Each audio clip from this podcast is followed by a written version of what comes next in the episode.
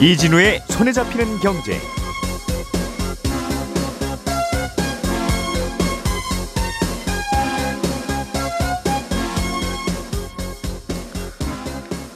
안녕하십니까 이진우입니다. 엊그제 한국은행이 기준금리를 큰 폭으로 올렸고 당분간은 기준금리가 계속 오를 것 같은데요. 이렇게 기준금리가 오르면 아무래도 돈을 빌린 채무자들의 이자 부담이 커지게 됩니다. 그래서 정부가 몇 가지 대책을 내놨던데 일단 오늘 종료될 예정이었던 금리 상한형 주택담보대출 판매를 연장하기로 했고요. 또 상환 가능성이 희박한 사업자 대출에 대해서는 원금의 최대 90%까지 탕감해 주기로 했다는 겁니다. 잠시 후에 이 내용들을 자세하게 좀 들어보겠습니다. 한 청취자께서 기준금리가 오르면 청약통장에 붙는 이자도 오릅니까? 하는 질문을 보내주셨는데요.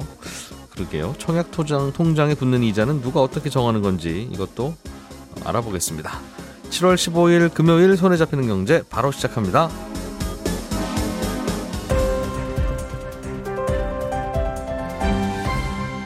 이진우의 손에 잡히는 경제. 예, 기분 좋은 금요일 아침 경제 뉴스들 상큼하게 정리해 보겠습니다. 오늘도 김현우 소장, 박세훈 작가 그리고 금요일에만 들을 수 있어서 늘 아쉬운 목소리 안승찬 기자와 함께합니다. 어서 오십시오. 네, 안녕하세요. 예, 기분 좋은 금요일 아침이라는 표현은 중복 표현이죠. 굳이 앞에 기분 좋은을 넣지 않아도 당- 당연하지 금요일 아침. 안 좋을 수도 있잖아. 저는 기분이 좋지 않은 금요일 아침을 맞아본 적이 별로 없습니다. 반대로 또 기분 좋은 월요일 아침은 별로 좀 존재하지 않는 것 같고. 네.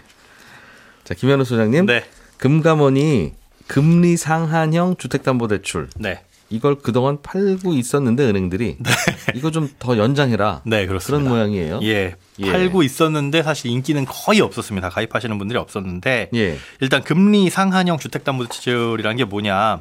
이게 변동금리 대출이기는 한데 네. 금리가 아무리 올라도 1년에는 최대 0.5%. 0.5% 포인트 예. 그리고 5년 동안의 누적 2% 포인트까지만 오르는 대출입니다. 음. 아, 예를 들어서 뭐 지금 금리가 4% 변동금리 대출이라면 예. 요걸 가입하게 되면 5년 내에는 금리가 아무리 올라도 최대 6%까지만 오르게 되는 거죠. 예. 음. 이게 5년이 지나고 나면 그런데 다시 변동금리 대출로 돌아옵니다. 그러니까 음. 이게 변동금리 대출하고 고정금리 대출의 하이브리드 형태 라고 보시면 되는데요. 예. 변동금리보다는 이자를 조금 더 내지만 아예 고정은 아니고 음. 네. 또 고정보다는 낮지만 변동폭이 좀 정해져 있는 그런 대출입니다. 올라도 2% 포인트만 오른다 지금부터. 그렇습니다. 음, 그리고 5년 동안 그런 보호막이 있다가 네, 5년 후가 되면 다시 사라지는 그 네. 보호막은 맞습니다. 5년 동안 금리 급등의 리스크를 줄여주라 하는 대출이군요. 맞습니다. 예. 그래도 뭐 어, 어느 정도 예상 가능한 폭까지만 음. 금리가 오른다라는 거죠. 예. 어, 이 대출은 뭐 별도 상품을 받는 게 아니라 음. 기존 변동금리 대출의 특약의 형태로 가입을 하는 거예요. 그러니까 새로 대출을 받을 때 요 특약을 가입하시거나 아니면 네. 이미 변동금리 대출을 받고 계신 분도 요 특약에 가입하시면 지금부터 5년 아. 동안은 음, 이렇게 적용을 받는 거고 금리 급등 보험이군요. 어, 예. 5년짜리 보험이라고 보시면 됩니다. 그럼 새로 대출을 받는 분들만 요거 선택할 수 있는 게 아니라 네. 변동금리 대출을 받고 있는 우리나라의 수많은 대, 음. 대출자들도 이걸 가입할 수 있었어요? 그렇습니다. 아. 그런데 인기가 별로 없었던 건 여기에 이제 가산금리를 얹어야 되다 보니까 보험료. 예, 그 보험료를 얹다 보니까 소비자들 입장에서는 아, 금리 올라갈 것도 생각을 하고 가산금리까지 생각하면 최소한 변동금리가 그걸 뛰어넘게 올라야 내가 이득인 건데 네. 그만큼이 과연 오를까를 판단하다가 아닌 것 같다라고 생각하시는 분들이 좀 더 많았었다라는 거죠. 음, 1년에 0.5% 포인트만 오르는 걸로 막아주고 음, 원래는 이게 0.75% 포인트였습니다. 근데 이것도 이제 낮아졌어요. 막아주는 게 예. 언제부터 낮아졌어요? 오늘부터 낮아진 겁니다. 이제는 별로 안 오를 거라고 생각하는군요. 은행들도. 아, 아마도 아. 이 정도까지 올라왔으면 더 그렇게 급등하지 않지 않겠느냐 이렇게 예. 바라보는 것 같습니다. 그렇군요. 그러면 예. 음, 얼마 보험료가 얼마예요? 이- 이런 보험 가입하려면? 요게 이제 은행마다 차이가 네. 있어요. 원래는 지금 받고 있는 대출 금리의 0.15에서 최대 0.2% 포인트 금리를 가산합니다. 음, 그런데 이게 이제 가입비라는 거죠. 네. 어, 요건 이제 5년 동안 쭉 내는 거고요. 근데 이 가입비를 은행에 따라서 1년 동안은 면제를 해주겠다. 아, 요렇게 지금 오늘부터 시행이 돼요. 그러니까 가입비가 공짜인 은행에서 만약에 변동금리 대출 받고 계신 분들은 예. 이 특약을 사실상 뭐 가입 안 할 필요는 없는 거죠. 일단 1년 후에는 또 어떻게 될지는 모르는 거지만 그러네요. 이건 무조건 해야 되는 고- 보험료가 공짜인 보험을 그런데 보험료가 1년만 공짜라서 아니 뭐 두 달만 공짜라도 공짜잖아요. 네, 그렇습니다. 예. 예. 근데 1년간 이제 면제되는 은행이 다는 아니고 신한은행, 우리은행, 농협은행인데 예. 어, 신한과 우리는 오늘부터고 농협은행은 7월 말일부터 적용됩니다. 예. 그리고 그 외에 이제 은행들은 아까 보험으로 캡이 씌워져 있다 그랬잖아요. 상한선이. 네. 그 상한선이 최대 0.5% 포인트인 거고 이 은행마다 조금 조금씩 다릅니다. 네. 요거는 복잡하기 때문에 이 송경제 홈페이지에 오시면은 송경제 공부방이라는 곳에 오늘 게시해 놓도록 하겠습니다. 어제 한국은행에서 그 앞으로 기준 금리를 0.25% 포인트씩 한 세 번쯤 올린다고 보면 네. 우리 예상도 그래라고 얘기했었어요. 네. 그러니까 앞으로 기준 금리가 0.5% 포인트는 최소한 더 오른다고 보는 게 합리적인데 그렇죠. 그러면 변동금리 대출 금리도 0.5는 오를 거 아니겠습니까? 그렇습니다. 그런데 0.5까지 오르는 건 그건 그냥 손님이 부담하셔야 되는 리스크고 네. 이 상품을 보면 네, 맞습니다. 0.5보다 더 오르면 그거는 은행이 그냥 부담 부담하겠습니다. 맞습니다. 하는 상품이라 맞습니다. 야 이거 가입할까 말까 하는 생각은 들긴 하는데 공짜니까 그렇죠. 그러니까 뭐 공짜니까 안할 것도 아닌데 그럼 금리가 안 오르면 요건 또 그렇군요. 나중에 가입비를 내시는 분들은 애매한 선택이 돼 버리는 거죠. 요거 가입비 내는 상품이면 저도 가입할까 말까 고민하다가 안 할 것 같은데 네. 가입비가 없다면 네. 이거는 뭐 믿줘야 본전이니까 해놓을. 필요가 있네요. 그렇죠? 예. 예. 어 그렇군요. 은행들은 가입비를 안 받으면 이거 왜 해줍니까? 음, 이게 해줄 수 있는 게 이렇게 이런 이 금리 상한형 주택담보대출을 취급하게 되면 정부가 예. 여기다 인센티브를 줍니다. 그러니까 은행들이 대출 상품을 팔면 대출 금액의 일정 비율을 보증기관, 우리 뭐 어, 주택 담보대출 받거나 신용대출 받거나 할 때 보증서 끊어오잖아요. 네. 이럴 때 이 보증기관에다가 에, 은행들이 출연료를 일부 내야 돼요. 그러니까 음. 통상 대출금리에 이게 포함되는데 이 출연료율이 변동금리 대출하고 고정금리 대출하고 다릅니다. 예. 변동금리 대출은 0.3%인데 음. 고정금리 대출은 0.05%거든요. 그러니까 변동이 훨씬 더 비싸죠. 그런데 은행이 만약에 금리 상한형 주택담보대출을 취급하게 되면 이걸 고정대출로 보고 요 출연료를 깎아주는 거예요. 이 출연료라는 게 이제 전화 김 소장님이 받는 그 출연료가 아니라 어, 네. 그러니까 은행이 어떤 기관에 내야 되는 일종의 은행이 내는 세금 같은 건데 그렇죠. 그게 변동금리로 대출받는 고객이 있으면 그 고객한테 빌려준 돈의 네. 0.3%를 내라고요? 그렇습니다. 0.3% 포인트를 그 와. 금리에 가산되는 겁니다. 그리고 고정금리 같은 경우는 0.05% 포인트밖에 0.05%밖에 안 되거든요. 그러니까 어 0.25% 포인트 정도는 이걸 하게 되면은 은행은 이득이니까 아, 가입비 그거 최대 0.2% 포인트 안 받아도 살짝 이득인 거죠. 네. 그러니까 은행 입장에서는 요거 일단 이득이고 그다음에 에, 금융당국에서 매년 은행들이 고정금리 대출과 변동금리 대출을 취급할 때 예. 그 고정 고정금리 대출의 비율을 정해줍니다 목표치를. 예. 아, 가급적이면은 이제 변동금리 대출보다는 고정금리 대출을 많이 취급을 해라라는 식으로 목표치를 정해주는데 예. 요 대출을 취급하게 되면 이것도 고정금리로 취급을 하기 때문에 음, 은행 입장에서는 약간 부담을 덜 수 있는 거죠. 그렇군요. 알겠습니다. 이런 게 나오, 나오고 또 연장까지 한다는 건 은행들도 네. 아 이제 금리 오를 만큼은 오른 것 같긴 해요. 조금 더 오르려나? 그렇죠. 뭐 그런 생각하고 있다는 거죠. 그렇게 읽힙니다. 음, 아주 많이 오르면 우리가 부담해야 되겠으나 네, 부담할 가능성은 별로 없을 것 같습니다. 그렇죠. 하는 생각을 하니까 이제 뭐 연장해 드릴게요. 뭐 어차피 우리도 손해 날 것 같지는 않은데 하는 계산을 하고 있기는 합니다만 네, 모를 일이지 않습니까? 그래도 그렇죠. 예, 모를 일이죠. 모를 일이죠. 예. 방탄 조끼 하나 공짜로 나눠준다고 하는 거니까 네. 설마 사 다니다가 총 맞을 일이야 있겠어요? 그러나 공짜니까 네, 공짜니까. 그런 느낌으로 이해하면 되겠다 하는 뉴스. 김현우 소장님이 준비한 다른 소식도 보겠습니다. 네. 머지 포인트 사태 이거 네. 참 그동안 어떻게 되고 있나 궁금했던 건데 한참 지났죠. 소비자원의 결정이 나왔네요. 네, 이게 이제 기억이 나실 분들이 또 많으실 텐데 어, 이게 뭔지 이제 생소하신 분들을 위해서 음. 포인트를 충전하면 전국 2만여 개 가맹점에서 무제한 20% 할인된 금액으로 현금처럼 쓸 수 있는 네. 그런 서비스를 제공하는 혁신적인 업체였습니다. 근데 그러다가 사용이 막히고 환불이 중단되면서 피해자가 발생했고요. 음. 폰지 사기 의심도 받았었고요. 예. 예, 아직까지도 그때 당시에 충전했던 선불 충전금이나 회원 가입비, 요 회원 회비, 월 회비를 못 돌려받으신 분들이 많은데 네. 이 피해자분들이 소비자원에 분쟁 조정을 신청을 했던 결과가 어제 나왔습니다. 음. 그러니까 소비자원에서는 누가 누가 물어줘야 된다, 몇 퍼센트의 비율로 물어줘라 이런 내용이 나오기는 했는데 네. 이게 실제로 배상으로 이어질 가능성은 지금으로 봤을 때는 거의 적다고 볼 수가 있어요. 일단 일단 사업 주체였던 머지플러스라는 업체와 거기에 속한 뭐 대표이사, 일부 임원 그리고 그 자회사 여기에서 이제 배상해야 될 금액이 결정이 됐고 음. 또 중간에서 머지 포인트를 판매했던 이커머스 업체들 있잖아요. 예. 여기도 좀 일정 부분 책임을 져라라는 결정이 나왔는데 문제는 머지 플러스라는 업체가 뭐 자본 잠식 상태라서 돌려줄 돈도 없는 데다가 음. 대표이사랑 그 대상 임원이 사기하고 횡령 혐의- 혐의로 지금 어, 재판을 받고 있어요. 네. 사실상 어, 돈을 받기가 어려운 상태죠. 소비자원이 또 이렇게 하라고 한다고 해서 꼭 해야 할 의무가 있는 것도 아니잖아요. 없습니다. 이게 법적 구속력이 전혀 없거든요. 그냥 소비자원이 생각하기엔 이렇습니다라는 거니까. 네, 그렇습니다. 그 조정이라서 음. 그 업체들이 생각하기 아우 저희도 그렇게 생각합니다라고 하면 물어주는 건데 네. 그게 조정이 안 되기 때문에 소비자원까지 가는 거라서요. 그리고 음. 남은 거는 이제 머지 포인트를 중간에 판매를 했던 네. 음. 뭐 이커머스 업체, 그러니까 카카오, 위메프, 티켓몬스터, 뭐 11번가 이런 업체들인데 이 업체들에 대해서도 어, 책임은 일부 있다. 그러니까 한 60% 정도는 돌려줘라 라고 음. 결정을 했거든요. 당신들이 봐도 이 머지 포인트 위험해 보이지 않았겠냐? 예, 그거에 대해서 왜 꼼꼼히 살펴보지 않았냐? 그에 음. 대한 책임을 좀 져야 되지 않아?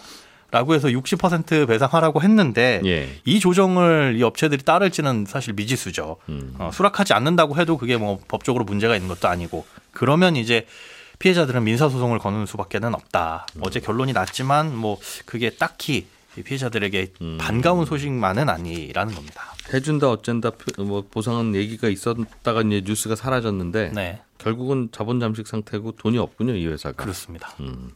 그러니까 계속 회원이 새로 들어오면서 회원 가입비가 들어와야 그, 그렇죠. 돈, 그 돈 으로 이제 기존 그 회원들 혜택 주면서 굴러가는 그런 일종의 폰지 폰지였는데. 네, 맞습니다. 음, 그랬군요. 알겠습니다. 박 작가님, 네. 음, 저희 홈페이지 게시판에 청취자 한 분께서 네. 주택 청약 통장에 가입하고 계신가 봐요. 네. 한 달에 얼마씩 내고 이제 가입 기간을 늘려가다 보면 이제 언젠가 내 집 마련할 때 도움 되는 거죠. 네. 이것도 이자를 준다고는 들었는데 네. 기준 금리가 오르면 이 이자도 오릅니까? 그런 질문을 보내오셨어요. 네. 궁금하네요, 저도 지금 대략 2년 이상 넣었다면 1.8% 주고 있는데 이자가. 네, 예. 그렇습니다. 이 통장에 붙는 이자는 우리가 은행에다 돈을 맡기는 예금은 그 돈을 은행 당신들이 알아서 여기저기 빌려주고 저한테는 이자를 주세요라는 의미로 맡기는 거잖아요. 예. 근데 청약 통장은 은행에다 돈을 맡기는 게 아니라 정부에게 돈을 맡기는 겁니다. 음. 은행은 중간에 심부름만 하는 거거든요. 그래서 이 통장에 넣는 돈의 이자를 얼마나 줄지는 정부가 정합니다. 얼마로 한국은행 기준 금리를 줍니까 그럼? 아닙니다. 그조차도 안 줘요? 그건 그때그때 다릅니다. 국토부가 내부적으로 검토를 합니다. 지금 아. 보통 뭐 2년 만기 보통 예금의 평균 금리가 어느 정도인지도 보고 예. 이 돈이 주택도시기금으로 들어가거든요. 음. 주택도시기금이 여기서 이자를 더 줘도 버틸 수 있을까 없을까도 좀 고려해 보고 음. 이런 거 저런 거 따져서 내부적으로 검토한 다음에 네. 올릴 만하다 그럼 올리고 내릴 만하다 그럼 내리는데 음. 다만 외부 전문가로 구성된 심의위원회가 있긴 있습니다. 예. 거기서 심의를 받아서 오케이가 되면 그때 은행에 통보를 하는 거죠. 아 국토부가 그냥 정한다. 네. 이건 조금 부당하다는 생각은 드네요. 그래도 소- 다- 남의 돈 가져갔으면 최소한 시중 금리는 줘야지. 아니면 빼세요라고 할 수 있는 상황이니까 국토부 입장에서는. 네. 그래서 어제 국토부에 확인해 보니까 지금 뭐 다시 뭐 올릴 거는 뭐 검토는 안 하고 있다 이렇게 답은 하는데 연 1.8을 주고 있다고요? 네. 기준 금리가 2.25가 됐는데 그렇습니다. 다만 이제 음. 또 이제 슬슬 언론에서 이제 이런 보도 나옵니다. 왜 기준금리 올라가는데 청약통장 이자 안 올리냐 예. 음. 나오기 시작할 텐데 생각해 보면 만약에 기준금리에 따라서 청약통장 이자가 변해야 한다면 네. 코로나가 한창일 때 기준금리가 거의 0% 가까이 내려갔잖아요. 0.5%까지. 예. 그러면 청약통장 이자도 그때 많이 내려갔을 거예요. 그때는 또 안 내렸어요. 그땐 거의 2년간 이자 안 내렸잖아요. 음. 그리고 이 청약통장이라는 건 은행 통장처럼 예적금 받아서 대출해주고 소- 수익을 버는 구조가 아니라 네. 우리가 여기 돈 넣으면 그 돈으로 정부가 생애 최초로 집 사는 사람들한테 저리로 돈 빌려주고요. 예. 사정 어려운 분들에게 전세자금 대출도 해주고요. 음. 그 돈으로 공공주택도 짓기도 하는 건데 예. 만약에 여기 붙는 이자를 높이게 되면 대출 이자에도 아무래도 영향을 줄 수밖에 없어서 음. 이자를 올리는 게 정부 입장에선 고민이 되기도 할 겁니다. 그리고 청약통장에 넣는 돈은 연말 정산할 때 일부 소득공제도 해주긴 하거든요. 세금도 좀 깎아주고 있기도 예. 하고 음. 그렇습니다. 그래서 뭐 입장도 알겠고 여기서 이익 남는다고 공무원이 뭐 인센티브로 가져가는 것도 아니고 네. 뭐 그렇긴 하죠. 남으면 상- 뭐 국민 세금으로 쓰는 거니까. 그러나 여기에 돈 맡긴 사람과 네, 여기 있는 돈 빌려가는 사람은 분명히 다른 사람인데 네, 특정인에게 손해를 끼치고 다른 사람에게 이익을 주는 게 본인 판단으로 막 해버리면 안 되는 거잖아요. 음. 그 그럼 청약통장 이자를 그 얼만큼 올리면. 좋을 거라고 생각하세요? 저는 이자를 기준금리에 맞춰서 올렸다 내렸다 하는 게 맞을까요? 기준금리에 맞춰서 올렸다 내렸다 하는 게 맞는 것 같습니다. 아, 거기에 맞춰서 음, 그렇 에이, 기준금리가 올리는 바람에 이 도시 무슨 기금이요? 청약통장으로 돈 주택도시기금. 주택도시기금은 이자 많이 받을 수 없어서 좀 손해 났습니다. 네. 라고 하면 손해 나는 거고 네. 음, 합리적인 이자는 주고 받나가는 게 맞지 않나? 네. 뭐 그런 생각은 좀 드네요. 알겠습니다. 예. 국토부가 이 방송 듣고 있을 겁니다. 국토부께서 듣고 계시다면 뭐 그냥 저는 이것도 나쁘지 않다라는 생각도 들고요. 예. 한국은행이 그럼 기준금리를 앞으로 계속 당분간 계속 올려도 네. 청약통장 이자가 오를지 안 오를지는 아직은 아무도 모른다. 모릅니다. 건 거- 그런 그렇습니다. 구조군요. 예. 혹시 그러면 이 청약 통장에 들어간 돈은 5천만 원까지만 5천만 원을 부을 일도 뭐 없겠습니다만 네. 보장해 줍니까? 그렇죠. 사실은 예. 은행이 망하면 예. 은행이 망해서 빈털터리가 되니까 예금자 돈 맡긴 사람들이 돌릴 돈이 없는 거잖아요. 음. 그래서 이제 예금보험공사에서 1인당 5천만 원까지 돌려주는데 네. 이건 정부에 넣는 거니까 음. 정부가 망하지 않는 이상은 돌려줍니다. 알겠습니다. 예. 자, 안승찬 기자님, 네. 정부가 코로나로 장사를 못해서 힘든 소상공인이나 자영업자에 대해서 그동안 대출을 해줘, 해줬 죠. 예. 근데 갚을 때가 되신 것 같은데 네. 아직도 어려운 것 같아서 계속 연장, 연장, 만기 연장을 해주고 있었는데 맞습니다. 암만 해도 못 갚을 것 같은지 탕감하는 프로그램도 돌리겠다는 얘기를 했어요. 네, 예. 그렇습니다. 어제 발표가 됐는데 배경을 간단하게는 설명드리면 네. 그동안은 이제 계속 어, 만기 연장을 계속 해줬잖아요. 심지어 이자 내는 것도 연장을 해줬습니다. 예. 음. 그러니까 이 대출 유예를 시작한 게 지난 2020년 4월이었는데 그때 네. 딱 6개월만 해준다고 그랬어요. 음. 근데 코로나가 아, 아직 안 끝났는데 한 번 더 연장할까? 해서 총네 번을 연장을 했고 예. 이렇게 대출 연장을 해, 해준 코로나 대출 규모가 금액으로 따지면 133조 원, 음. 건수로는 70만 건입니다. 예. 굉장히 많은데 이 연장 프로그램이 올해 9월 말로 이제 끝나는데 지금은 이제 코로나 방역 조치도 좀 완화가 됐으니까 음. 연장하기는 좀 애매하고 자 이제 이제 갚으세요 하려고 하니까 이제 덜컥 겁이 나는 거죠. 정부 입장에서는 예, 왜냐하면 그동안 은행들의 주장은 어떤 거였냐면 유예를 해주는 거 좋다. 어, 코로나 상황이 어려우니까. 근데 최소한 이자는 받도록 해줘야 되는 거 아니에요? 이렇게 계속 굉장히 주장을 많이 했습니다. 음. 왜냐하면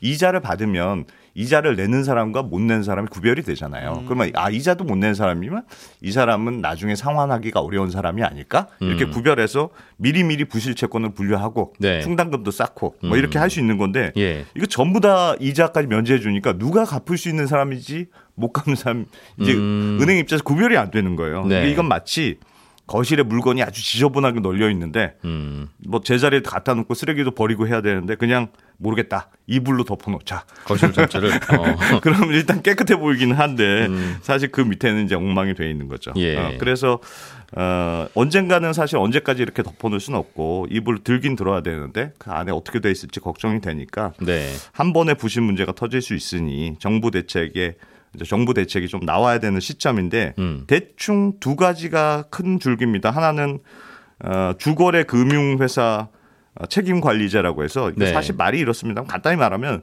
은행이 알아서 채권 연장해주고 음. 어, 뭐 이렇게 상환 연장해주고 해라. 네. 뭐 대출 더 많이 그렇게 좀 완화하게 해줘라. 뭐 이런 거고 네. 어, 이거는 뭐 그냥 은행들이 하라는 거라서 큰 대책은 아니고 음.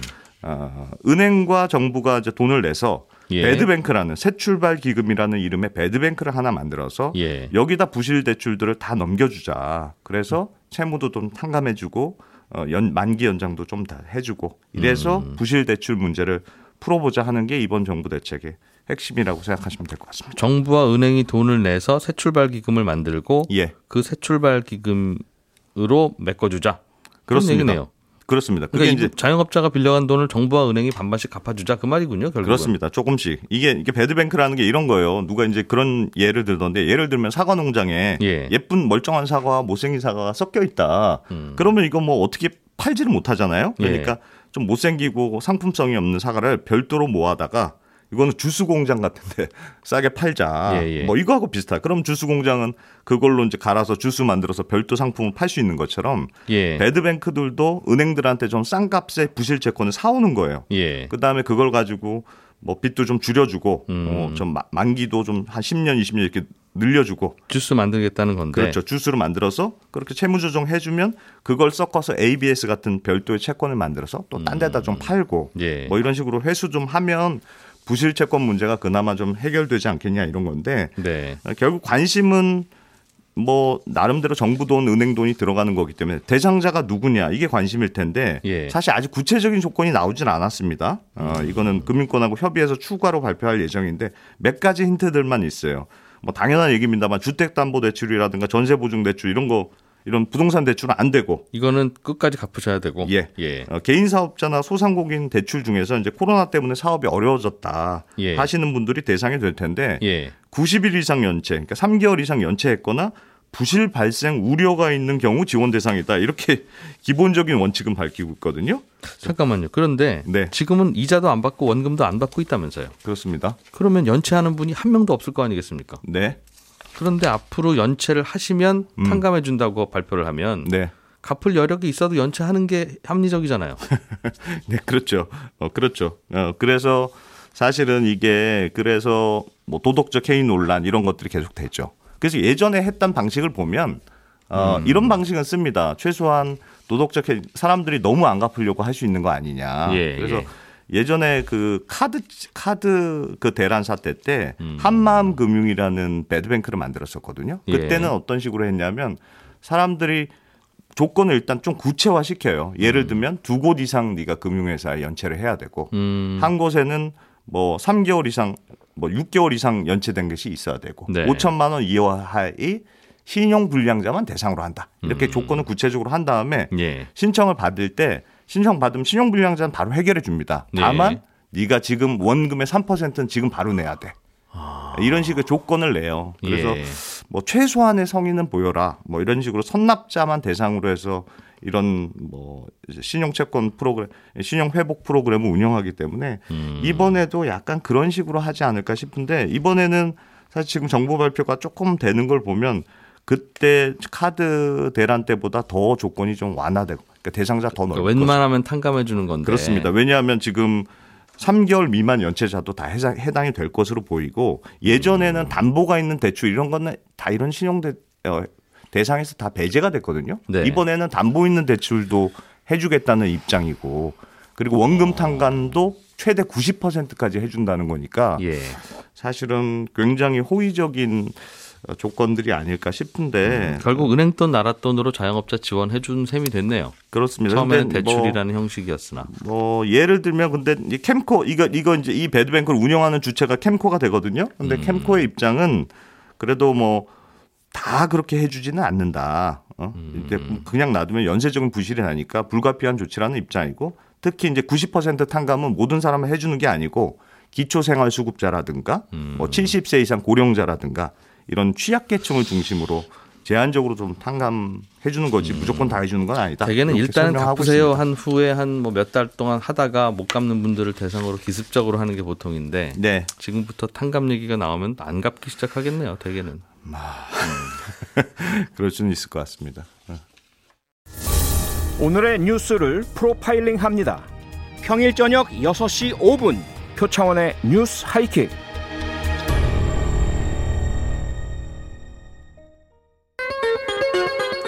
예, 저는 11시 5분에 이어지는 손에 잡히는 경제 플러스에서 또 한 번 인사드리러 올게요. 고맙습니다. 이진우였습니다.